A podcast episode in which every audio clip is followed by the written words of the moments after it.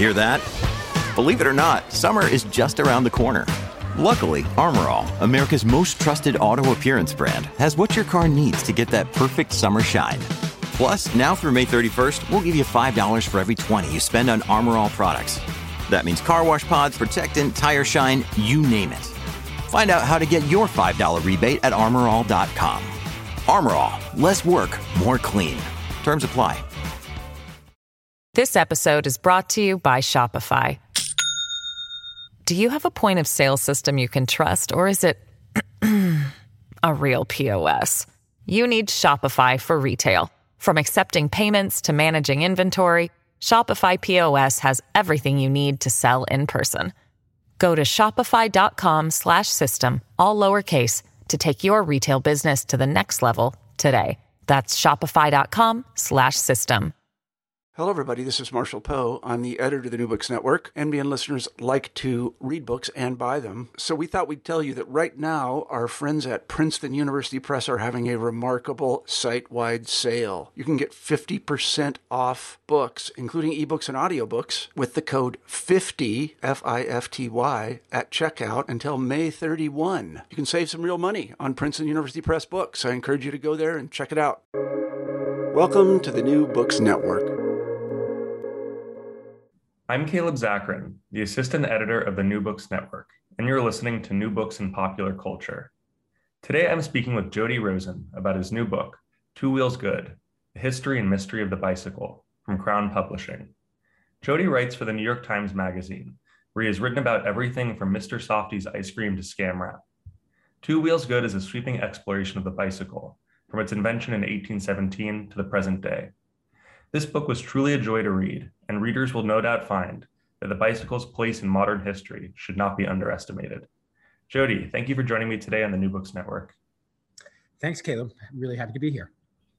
So, first question, sort of standard with New Books Network, is if you could just tell me a little bit about your background and why it is that you chose to write a book about the history of the bicycle. Yeah, so let's see. Well, I'll, I'll, try and do the. Uh, should I do the short version of my background, or and, and how go, I got go for, the long version? Go for the okay. long version. It's it's New Books Network, so okay. Um, well, uh, you know, I um, I kind of um, I started out way way back when um, thinking I was going to be an academic. So I was doing graduate work at one point with an eye to being like an American cultural historian and for various reasons, um, chiefly my my not wanting to take a good job that wasn't in New York City, like in you know Lincoln, Nebraska, or someplace like that. Essentially, to, to anywhere other than New York, I realized um, that, among other things, was the, the academic career path was not for me. So I've always been kind of a, a frustrated, like lay historian, hack historian, um, and um, uh, and sort of envy my friends who wound up in the academy in various ways.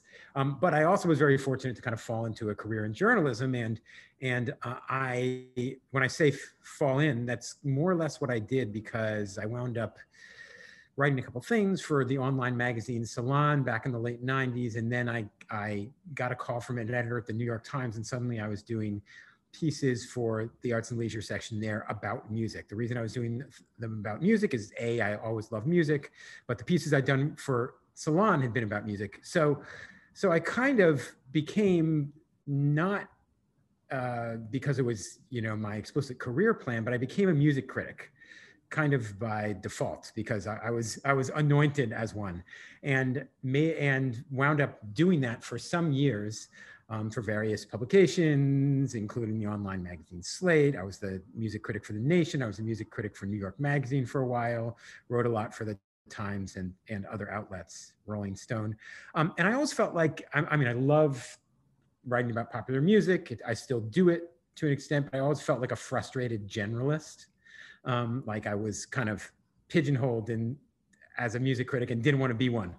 Um, so uh, so I had to kind of through various career intrigues and machinations make my way over to being accepted as a generalist. Um, one thing that characterized, I'd say, the the music criticism I did was a kind of a long view. I was always very interested in history, so even if I'd be writing about, you know, hip hop, which I did a lot of, I'd also be like trying to bring in, you know, circa 1911 Irving Berlin, that that kind of thing. So, so anyway, I, I I wound up eventually getting a job at the Times Style magazine, the magazine T, as their um, as, as what was called a critic at large, where I where I then suddenly wasn't just writing about music, but I was writing pieces about a little bit of everything: politics, culture, transportation, um, and transportation was always a big interest of mine. So to circumnavigate now, uh, like as if on a meandering bike ride to the bicycle, yeah, I've always ridden a bike every day, all the time, my entire adult life and a substantial period of my childhood, it was my primary means of transportation um, and have always been fascinated by by the bike as as a cultural object, as a um, as an you know an, an art object, um, and have been fascinated by its history. And, there's there's there's an extensive literature on the bicycle, um, which I've kind of vacuumed up over the years. Um, but I found myself frustrated with a lot of at least the kind of popular literature, the trade literature on the bike, because it was in various ways I thought a little parochial in its interests. You know, is mostly um, focused on um, America and Western Europe, even though the bicycle was a very much a global phenomenon, and there are many, many more bikes, for instance, in the global South than they are in the around these parts. Um, and also, you know, the that literature is often quite romantic and sentimental about the bike. So. Um, I should say there's a there's a very robust academic literature on the bicycle, which I am in, indebted to. And I sort of, you know, when I turned more seriously to this project, started reading a lot of that too. But that is, as I promised, a long answer because the, about how I got to this subject. It was something I always wanted to do, had contemplated for various years, for many years. And um, at some point I said, okay, I'm gonna, I'm gonna do this. I'm gonna sit down and, and write a book proposal and try and get a deal to, to write about the bicycle. And that's, that's what happened.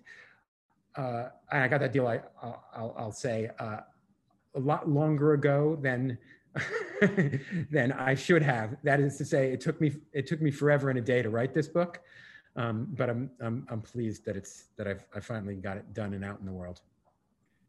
What percentage of the book would you say was written while riding on a bike? Where it was this your kind of you know you're thinking about this book your companion piece while you were riding around? Uh, good question. I don't know how to break it down in percentage terms. I don't know about writing, but certainly the, the thinking, the, the musing on the bike, you know, my, my deep thoughts as it were about, about the bicycle as a kind of sen- the, the sensual experience, sensual experience of riding the bike and, and, um, and, um, things I write about, about the, the kind of engineering of the bike, those thoughts, um, very much, consume me when I'm out on the bike. Um, you know, uh, also I think a lot about the way um, the way one interacts with the environment, with the cityscape, with New York in particular when I'm out on the bike. And so, yeah, this I've done. I've done. I've done a lot of um, kind of contemplating of these various topics while out on the bike, and and when writing this book you know, whenever I was stuck, I think I mentioned this in the book, but when I was like stuck or like, you know, experienced some form of writer's block or just was like, couldn't, couldn't hack it, couldn't type another word. Um, I'd, I'd head out on the bike, kind of ride going nowhere in particular. And that, that generally was a, a good way to shake things loose and, and to get the juices flowing again. So, you know, you begin the book by telling this sort of story where you go to this um, this church in England and there's this this window pane, uh, which is you know legend has it that it's of a, a bicyclist. Uh, it's not, but wh- why did you choose to start the start the book with this story and how does you know how does this sort of frame this idea of the bike, even though it does have this sort of very you know more or less established origin in 1817 this kind of idea that the bike is something that you know has existed for for all time for since the beginning of human history maybe? Yeah. Yeah well i mean i guess the like uh, a, a crucial fact there and one of like the central central facts and conundrums of the bicycle is is that it arrived so late. Uh, you know, it's the the technology to create a bike has been available since the Middle Ages, but for various reasons, you know, humankind never got around to like creating the bike proper um, until this relatively recent date in history. You know, it's the second decade of the of the 19th century, and I think that's that's part of the reason that um, there's so many apocryphal stories, kind of you know bogus origin stories, creation myths that have circulated around the bike um, uh, since its since its invention. And, and, you know, also it's it's it's such a simple machine. It's such sort of like a, an, a, a and a, it's so a cent. How do I? How should I put this? The, yeah, it's it's simple. There's there's there's very little. There's very few working parts in the bicycle. You look at it, it's kind of transparent. You can read how it works almost without ever. If if you were a person who just you know teleported down earth and never seen a bicycle, I think you'd pretty quickly be able to figure out how the machine worked and how to ride one, at least in theory. Um, so so for that reason, again, it seems like something that's that's um, elemental, and and that should have been there you know, for all time, or should have been, eh, you know, its origins should have been in antiquity and not in, you know, the not something you could trace to to the Duchy of Baden in 1817. Um, so yeah, like I, I I noticed in in the literature that there were a lot of these these bogus stories, and in fact, um, a lot of that stuff has wound up in books that are you know published by respectable presses, my my own my own day job in New York Times. You know, when I was researching this book, I um, in 1974 there was there was a um, the purported discovery of a of a bicycle, um, a drawing of a, a very modern looking bicycle in the in the notebooks of Leonardo da Vinci. This was story was reported all over the world and quickly exposed as a hoax. But in in the New York Times, their reporting on this on this discovery, they say uh, yeah, there's also you can you can if you look at bas reliefs, you can find images of bicycles that are that we can trace back to ancient Babylonia and um, you know, Egypt and you know ancient Rome. So this this the all of these myths have worked their way into very respectable respectable literature and journalism, and the, and the kind of persistence of these of these tall tales fascinated me. So yeah, I went to um, I went in particular to look at this one the window pane you mentioned, which is in a beautiful little church in the village of Stoke Poges in England, and um, and it's it's it's an image whose provenance is still disputed, but it is definitely not an image of a bicycle. And yet, there's been this kind of um, you know this uh, almost spiritual aura that has surrounded this thing, in part because it sits in a church, and there still are pilgrims who go to Stoke Poges to you know drink in the the um, the, the so-called bicycle window. And, and I, I think some of them may believe that they're, they're, they're communing with the, the, the proto, the Ur bicycle when they look at that thing. So to talk about the, you know, the, the, the true origin story, what, you know, the, there's this sort of interesting theory that you outline. Uh, it's not, it's not your theory, but it's, uh, it's one that, you know, is, is even promoted on, uh, you know coinage german coinage this idea that the bicycle was invented uh, because of a uh, volcanic explosion. So what's the story there? And what's the origin story the actual invention? And who is this you know th- this very interesting almost absurd figure who invented the bicycle?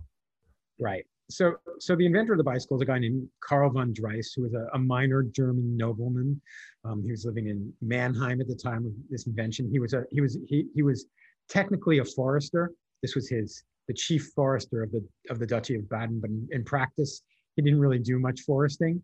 Um, he um, kind of had that appointment, drew a salary, but spent his time kind of daydreaming and tinkering. And he actually invented a lot of cool little gizmos, a kind of kind of proto typewriter, various uh, dictation devices, other other cool gadgets. But he was particularly interested in the in the in the question of of horseless travel because of course at this time the, the, the, the only way to move swiftly over land was by hitching up some kind of draft animal to some sort of cart, you know, horse or donkey or dog or whatever to drag you across across land. And so in 19 in, in 1817, um, after various attempts, he makes this kind of eureka breakthrough where he instead of putting two wheels um, on either side of some sort of carriage or cart or device, he lines them up in a row and realizes that by putting, stretching the kind of a, connecting them with a piece of wood and then straddling that device as you would a horse, you can stay balanced and move the thing forward. Um, the device he created was, he called a, a Laufmaschine or a running machine. That's because it was, um, it was a thing that you literally kind of, as I say, straddled and ran while straddling, ran across the ground while straddling. You rode it by by um, putting centering your body weight in it and kind of scooting or skating your feet across the ground, much like the little wooden balance bikes that children use today to learn to ride. Those are very much just modern Laufmaschines. Um, as for how the circumstances under which, you know, the circumstances that led to his, this eureka moment, this breakthrough for him, that is um, unknown and, and a subject of some dispute in in bicycle historiography.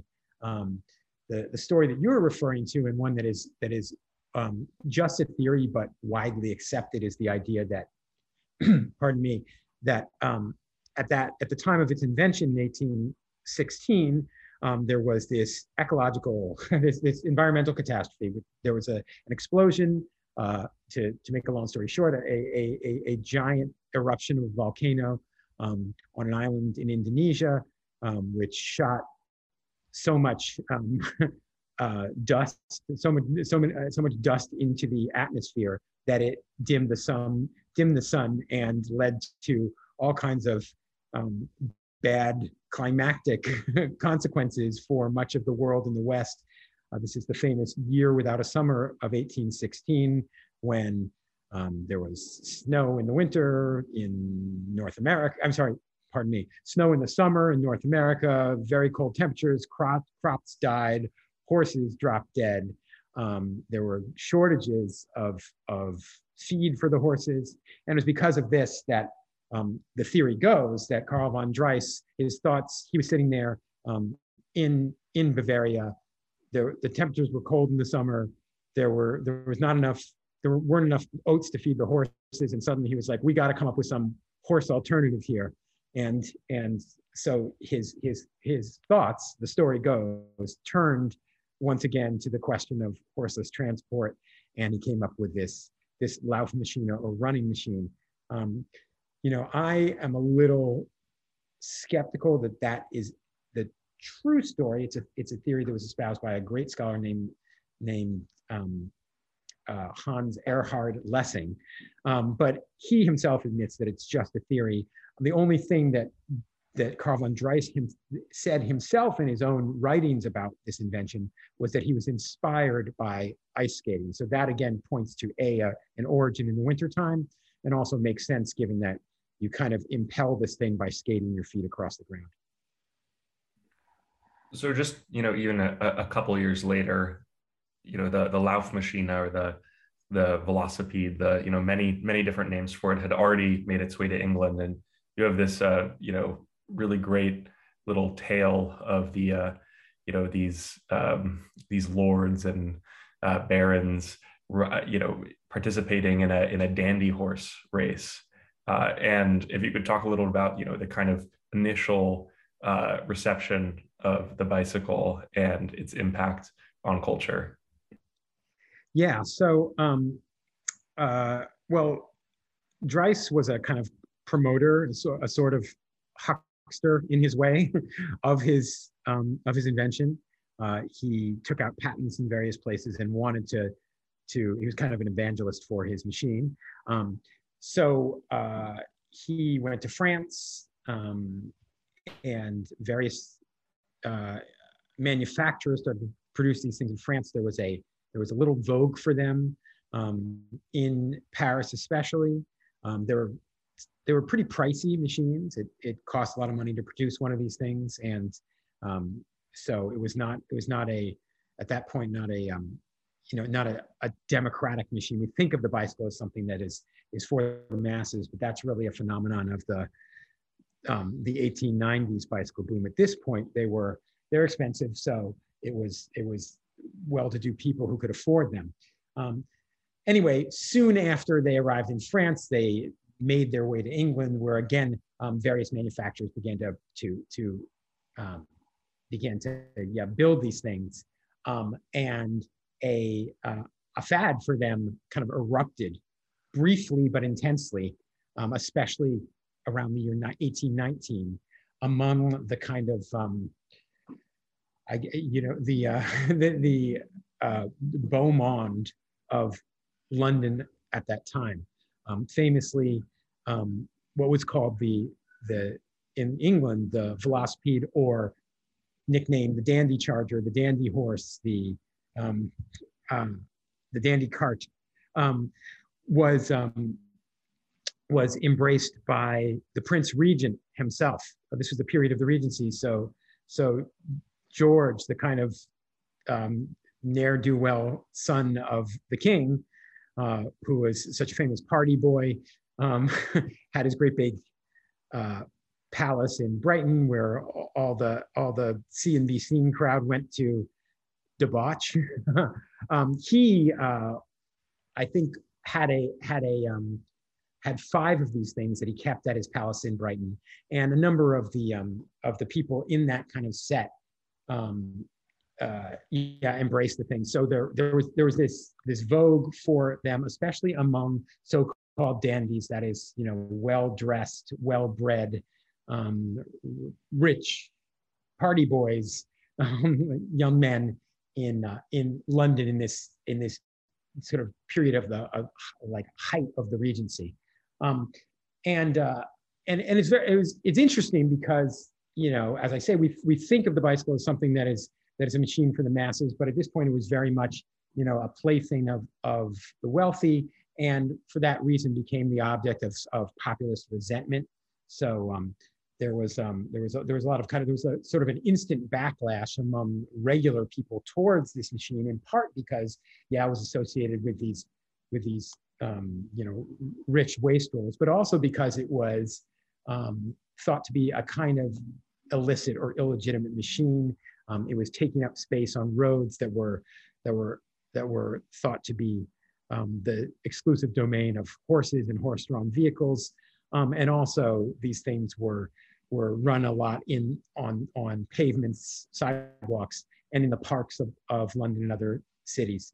Um, and because because especially because people view these things as as illicit and dangerous, as a threat to you know they were thought to be um, freaking out horses. Um, there's some evidence that this was true. Horses would start at the sight of one of these things and also, uh, you know, posed, posed a danger to pedestrians. Um, various um, bans were enacted both in England, first in England, and then in various other places um, that this machine reached. Interestingly, there's there's evidence that um, that a number of these things made their way to Calcutta, and that a, a similar ban was imposed there.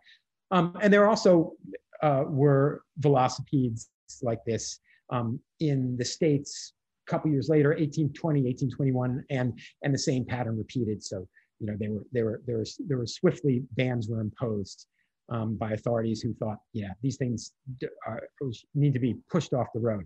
So that very first kind of bicycle boom or bicycle boomlet was A, quite short-lived, um, and, and B, um, very much, um, you know, uh, anticipated some of the same debates that we see to this day about um, whether the bicycle is a legitimate vehicle, whether it there's you know a cyclist has um, a right to the roadway, um, that sort of one.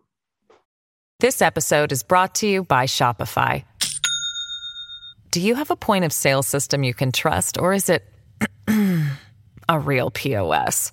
you need Shopify for retail. From accepting payments to managing inventory, Shopify POS has everything you need to sell in person. Go to shopify.com/system all lowercase to take your retail business to the next level today. That's shopify.com slash system. Yeah, you have a this kind of funny quote from from the poet John Keats reacting to the bicycle, and he he is not a not a fan of it, which was you know funny to think of him being there, you know, sort of observing uh, the the invention and then first rise of the bicycle. Um, you know, you, you talk you mentioned a little bit this this idea of the the bicycle sort of taking over the road and imposing on you know the, the domain of horses. Uh, can you talk a little bit, you know, just about this general rivalry between horses and bikes, and you know what they, they're kind of different symbol, you know, the different cultural um, symbols. You know, the the the, the the horse being maybe more traditional, the bike being this kind of thing that was more revolutionary. Uh, you know, even you know, a, a, maybe a, a feminist uh, um, form of transportation as well. Yeah. So so right from the start, the bicycle was was framed as a kind of replacement horse. Um, uh, to go back to Karl von Drais, he he said this explicitly. He made a comparison between the horse and the bicycle in terms of like the you know the how how quickly they could move. Um, his very first ride, I think pointedly, this was a sort of public demonstration in Mannheim where he unveiled the Laufmaschine. He went to um, like a livery, like to a stables. That ride ended at a stables, and I think he was he was making a kind of rhetorical point there. This is the new horse. Um, but uh, yeah, right from that the get go, it was it was perceived as a threat by people who, for instance, made their livelihoods in the um, in the horse trade in various ways. So, um, hackney carriage drivers, veterinarians, um, horse you know, um, blacksmiths who created horseshoes. All these all these people looked upon the bicycle as as as both you know a very poor replacement for the for the horse, a very weird idea that you want to have a machine instead of a horse, but also um, also um, a, a, threat a threat in in economic terms. Um, and this this we can sort of trace this three this theme forward um, through the through the various stages of the bicycle development. So in you know the 18, 18 the middle part of the 19th century, you get a, a new bicycle that was known as a bone shaker because it was um, it had sort of big wheels, but it was again poorly engineered. This this unlike the Laufmaschine was a pedal It was a bike driven by pedals, but it was a direct drive. The pedals were on the wheel as opposed to you know they, they weren't in the middle of the bike pulling a pulling a, a rear driven chain. Um, and then then then comes the um, the famous high wheeler or penny farthing. That's that crazy looking bike with the giant front wheel and the very small one in the back, again with a direct drive.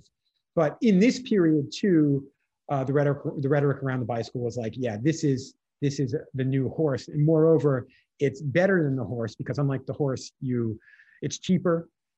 Um, you don't have to keep it in a stable. You don't have to feed it. It's not going to get sick at least not in the same way a horse does.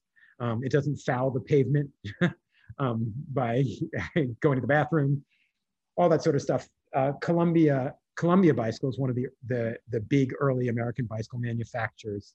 Um, called their their in, in in in their advertising literature, they called in big advertising posters, they called their their high wheeler bicycle an ever an ever saddled horse which eats nothing. Um, so uh, so yeah, this would this this tension existed, and by the time um, we get what is known as the safety bicycle, the the the modern bicycle with the rear chain drive, the diamond shaped frame, this bicycle that was called the safety bicycle because it was safer than the earlier models. It was, you know, you were less prone to, uh, as they used to say, taking the header, flying over the, the handlebars and pitching off and clunking your head on the pavement. Uh, by the time we get that that bike in 1885, um, uh, the, uh, the, this this horse bicycle rivalry is is is something that's been you know is now decades old. Um, but in this period, um, the bicycles, you know, that up until that time, there was there was there was kind of, there was a lot of um, there were a lot of utopian um, dreams around the bicycle before um, before the, the, the 1885. But once we get that safety bicycle with pneumatic um, tires and um, and um, you know a much better engineered bike, a much cheaper bike that um, that many more people, millions more people can suddenly ride. We have suddenly the people's nag, the people's horse, a, a, a, a machine for the masses. Um, and it is truly um, a, a revolutionary moment. This, the, the, the, the long dreamed of successor to the, to, you know, the, the horse-drawn cart has arrived. Um, it's viewed as a machine which is, um, uh, you know, a, um, an emancipatory device, uh, you know, providing not just a, a, new kind of personal autonomy, but, um, uh, you know, kind of uh, supercharging your ability to move quickly across the land, um, but also um, has, um, has all kinds of uh, political resonances. Um, famously, this, this bike was, the new bike was one that, that women um, uh, could ride, um, or it was thought with the earlier, more poorly engineered bikes that it was too dangerous for women to ride them. Suddenly, you have millions of women taking to them, and they're and they become, along with um, the bloomer pantaloons that women have to wear, that women take to wearing in order to ride these, truly a symbol of, you know, emancipated new, new womanhood, a, a a both a um, both a symbol and a kind of tool of resistance for suffragists who ride these things to the barricades. So yeah, um, there's all that kind of new um, new political both symbolism and uh, around the bicycle, um, and and the the the horse then um, is embraced by kind of bicycle opponents um, with a, a, a very pointed uh, political animus. It's it, it people who are um, who are against who who maybe you know align themselves against the new woman, um, the kind of uh, suffragist cause, um, embrace the bicycle on on kind of those on, on, on sort of traditionalist terms, um, and uh, uh, moreover, um, you know the the, the bicycle uh, the bicycle was since it was a machine for the masses, it was uh, there were there were there were horse partisans who who clung to the horse as a kind of um, as a as a kind of icon of the old, better social order um, of agrarianism over against modernity and the machine age, etc. You sort of you know started talking about the kind of the role that uh, you know the bike has played for you know maybe let's say political dissidents or you know activists uh, what you know what is this the, the what is it about the bicycle that has allowed it to you know be this sort of tool for those without much power to kind of assert themselves. Um, you know you you even talk about the you know the use of the bike as a you know as in protest the use of the bike for war. You know it's something that you can hop on you can ride in really quickly and do something and then you can you know hightail it out of there really you know eh, you know without making any sound. Um, what you know what are sort of the the ways in which the bike has been used in these ways yeah no it's very interesting. The bicycle the bicycle is cheap first and foremost you know compared to certain other um, you know other forms of transportation. So it's available to many people.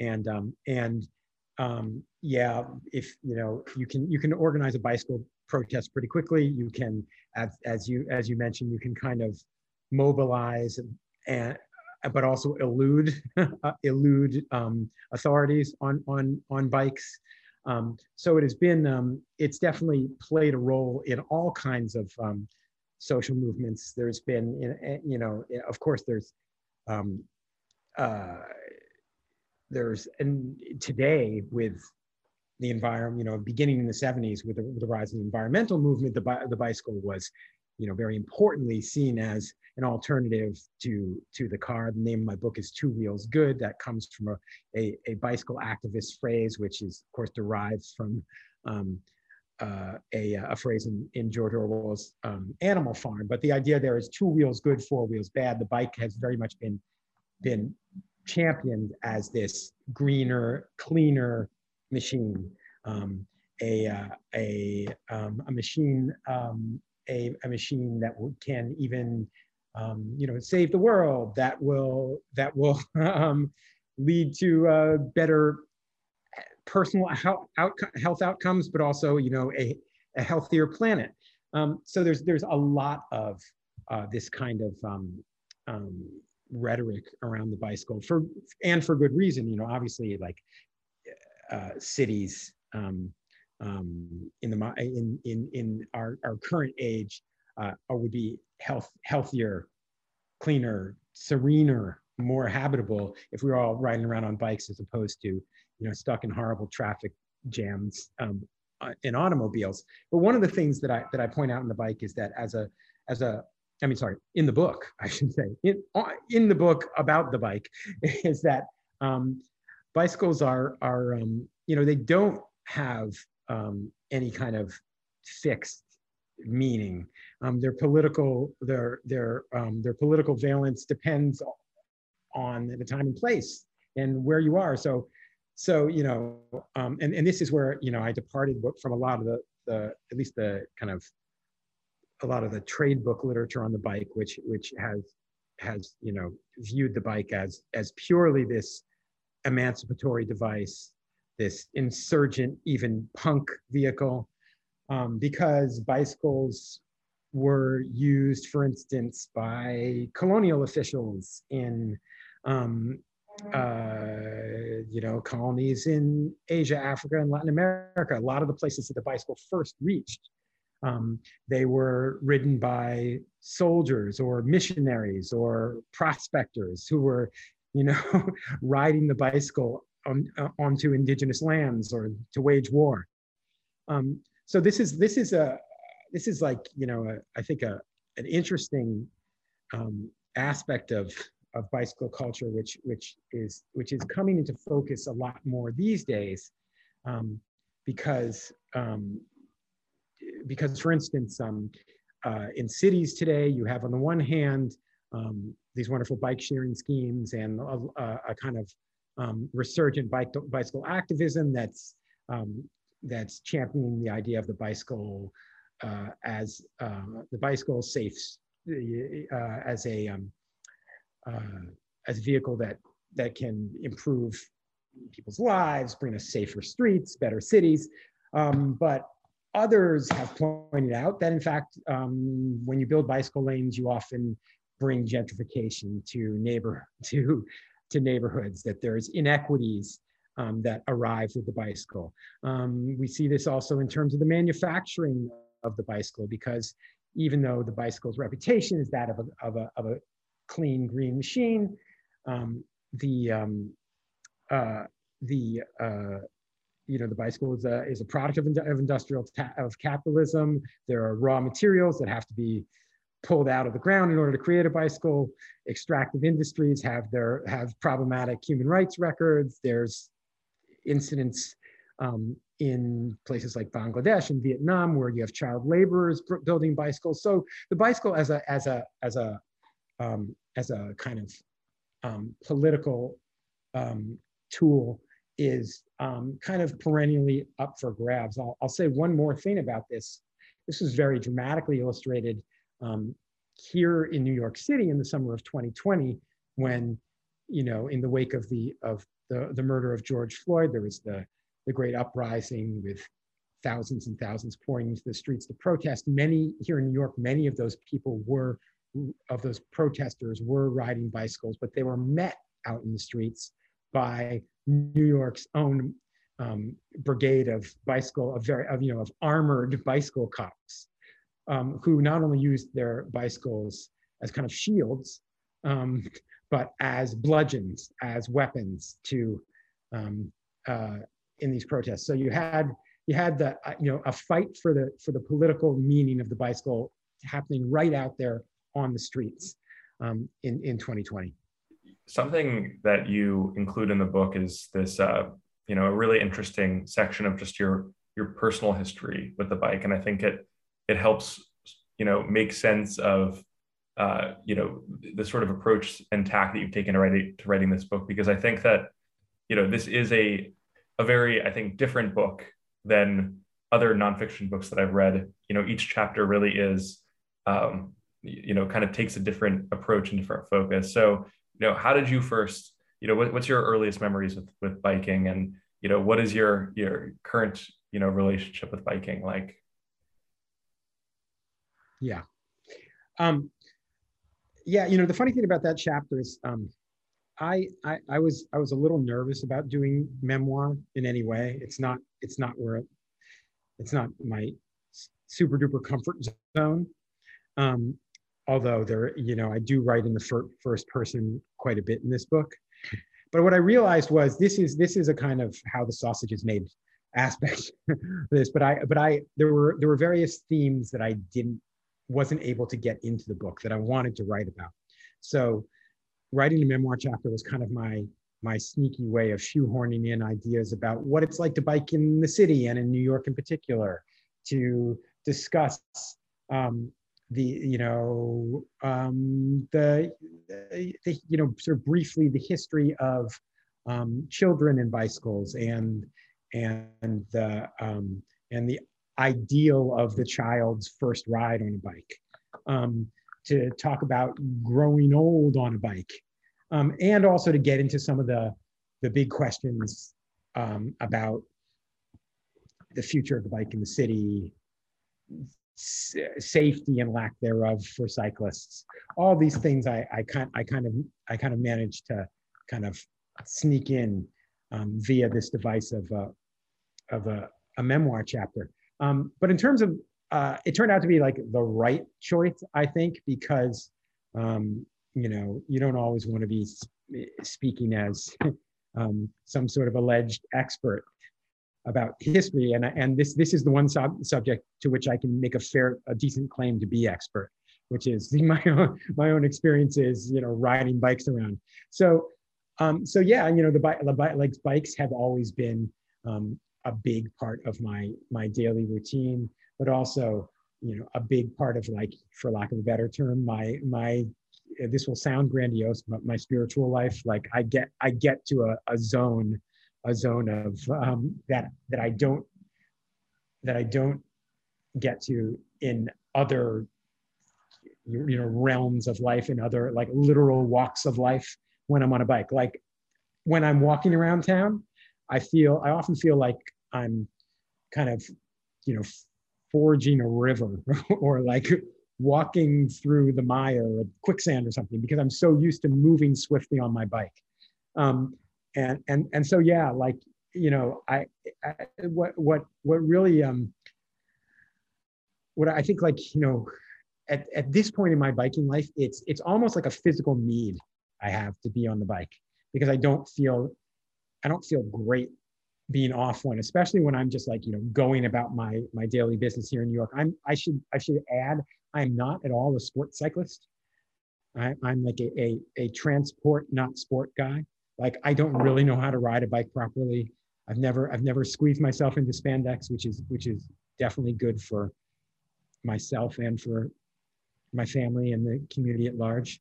Um, and you know, like when people have um, asked me, like people who are who are real cyclists who actually know how to ride a bike and maybe like, you know, take their bike out out of New York City to like Bear Mountain in New Jersey or something like that, and and you know, ride the mountain. When I've had to ride along with those people, I I huff and puff and it's a disaster. So, but on a bike, you know, tooling around the city, I feel I feel pretty good. Um, and I and I wanted to like use this chapter to kind of discuss that those kind of sensual, spiritual aspects of being a cyclist and kind of and kind of sort through my my idea my ideas about it. Um, so so yeah. It, in in another section in the book, you talk about a cyclist named Danny MacAskill, hmm. um, and y- you mentioned this particular video that went viral on YouTube that he put up on 2009 of him you know he's uh, riding a mountain bike sort of doing bmx type trip tricks but it's just like unbelievable. And it was re- it was actually I you know when I read was reading that section I pulled the video up and it was really strange because I it was like I I I remember seeing it when it came out. And what's funny about it too is I actually like had this brief period of time in like 2009 2010 where I was like an obsessive uh, like fixed geared bicyclist. I was really bad at it but you mm. know but there was this kind of i'm sure you remember like 2009 2010 11 this kind of like fixed gear you know uh, moment. Uh, and yeah, I remember watching that video and I was like, I need to get into biking again. Uh, so that, that was that's a really great video. And yeah. about it too is the song in it is "Funeral" by Band of Horses, which I thought was kind of funny that it's a that mm-hmm. band of horses and it's the bicycle and it kind of like frames it. So yeah, no, that it's funny. The um I, that that section of the book is is a, it focuses it's it's sort of like a, a, mini profile of this great what's called a trial cyclist Danny MacAskill. Um, this is you know his his his cycling art is is doing these uh, trial cycling is a sport which is basically involves which is which privileges balance above all. It's about it's about trying to like ride around without ever letting your feet hit the ground and doing all kinds of I assume I can say this on this podcast, like rad, badass stunts, like, you know, like jumping around, jumping your bike off of um, from great heights, you know, hopping between bollards, you know, kind of shredding the cityscape in, in, in something like what, what a, a practitioner of parkour does or a skater. Um, so I used I used the story of Danny MacAskill to kind of like then dip back into the 19th century history of, of trick cycling. Um, but but but what I think is you know um, one of the most interesting aspects of of that chapter and of and really you know one of the the, the key themes in in the story of the bicycle generally is this idea that a bicycle is not just a device that you can roll along the ground it's a kind of a flying machine um, you know a lot of what Danny MacAskill does and what, what trick cyclists have, have done through the decades and across and, and now over two centuries is get air. You know what I mean? Like fly through the air on the bike. Um, and and and this this is this is um, an idea that you know was um, in bicycle culture right from the beginning. To go back to the that that Laufmaschine or the velocipede, um, you know, very the early observers of that thing compared it to Pegasus you know, the, the, the, the, the winged stallion of Greek mythology. And we can trace this, this idea straight up through bicycle culture to the present day. So there were always these ideas about the bicycle as, as a flying machine. Um, before there was ever an airplane, people were kind of trying to create um, uh, bicycle airships, various hybrids where you, you know, attach wings to a bike. Um, there's famous advertising images from the, the period of the great 1890s bicycle boom, which depict kind of nymphs or you know goddesses mythological figures women generally on bicycles in outer space and and of course we can trace this right up to the present day um, or to more recent times something like E.T. the famous the famous bike ride in E.T. where where the, the child and the alien go are silhouetted against the moon and go biking through the night sky. Um, and you know, and this for me is like is is a is this is like the romantic uh, image uh, idea of the bike that I can really get behind because of course when you're on the bike, you you sometimes really do feel like you're you're flying. You're not you're not quite earthbound at least in your mind. And also, if you want to get technical about it, you're you're you're you are traveling on air because you're there's pneumatic tires that are that are kind of holding you aloft from from the pavement. So so yeah. Uh, in, in a way, um, to go back to trick cycling, you know, all anytime you get on a bike, you're performing a stunt, right? You're keeping the bike balanced. You're you're riding the bike on air. Um, you're making you know all these little corrections basically the entire time that you're not even conscious of to keep the bike upright. Um, so, you know, in a sense, we're all trick cyclists, and in a sense, we're all, all cyclists are are are pilots as as well as well as you know travelers travelers on terra firma. Well, Jody, thank you so much for being on New Books Network. It was great talking to you. Uh, I really recommend this book, even for those that aren't cyclists. Uh, if someone doesn't bike and reads this book, maybe it will inspire them to uh, to get out there and ride around. Um, but yeah, no, I certainly you know agree with you. I think biking is, you know, it's I I I I try and bike every single day, and it's definitely a day without biking is not not a very not as good as a, as a day with one with with biking. So thank you so much. Thanks, Kim. Appreciate it.